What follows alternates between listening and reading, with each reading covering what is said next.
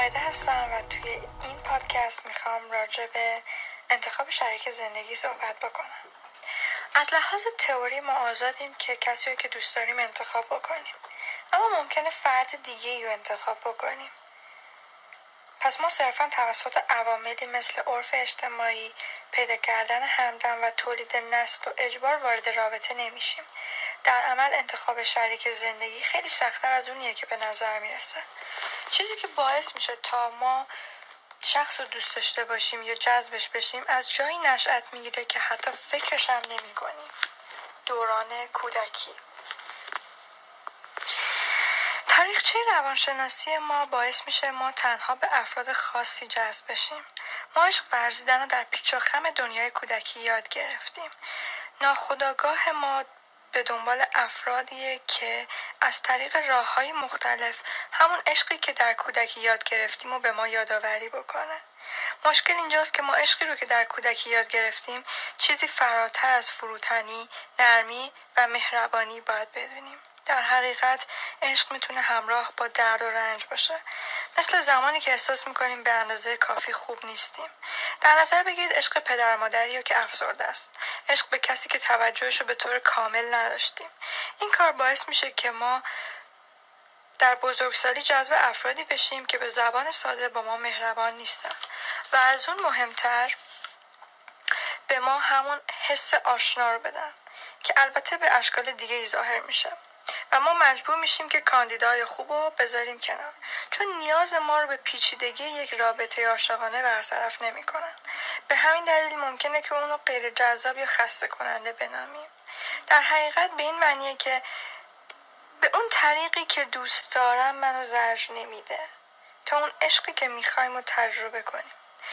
در مواردی که اشخاص سرسخت رو انتخاب می‌کنیم به ما میگن که اون رو ولش کنیم و به دنبال فرد بهتری باشیم. این توصیه هایی که از سر دلسوزیه از لحاظ عملی غیر ممکنه ما نمی‌تونیم به طرز معجزه آسایی جهت نیروی جاذبه رو تغییر بدیم. به جای اینکه افرادی که ما جذب اونا میشیم و عوض کنیم بهتره که نوع پاسخ و رفتارمون رو در مقابل شریک سرسخت که گذشتهمون وادار به انتخاب اون فرد کرده عوض کنیم. مشکل از اونجا شروع میشه که به گونه ای در مقابل شریک سرسخت رفتار می‌کنیم که در کودکی یاد گرفتیم. مثلا پدر مادر یه عصب عصبی داشتیم که صدایشون رو صداشون رو بالا میبردن. اونا رو دوست داشتیم. وقتی عصبانی می‌شدن باید خودمون رو مقصر می‌دونستیم و باید احساس ترس یا خجالت می‌کردیم. حالا وقتی که شریک زندگیمون که خیلی هم دوستش داریم عصبانی بشه مثل دوران کودکی احساس گناه می‌کنیم. گوشه ای کز می‌کنیم و فکر می‌کنیم که مقصر هستیم. دوست داریم فرار کنیم در حالی که خودمون رو مستحق سرزنش می‌دونیم. و کینه توز میشیم. یا جذب افرادی میشیم که زود عصبانی میشن تا با هم مقابله به مثل کنیم. اگر پدر مادر حساس و آسیب پذیری داشتیم احتمالا جذب افرادی میشیم که ضعیف و به دنبال توجه ما باشن. اما بعد مدتی به خاطر ضعف اونا ناامید میشیم.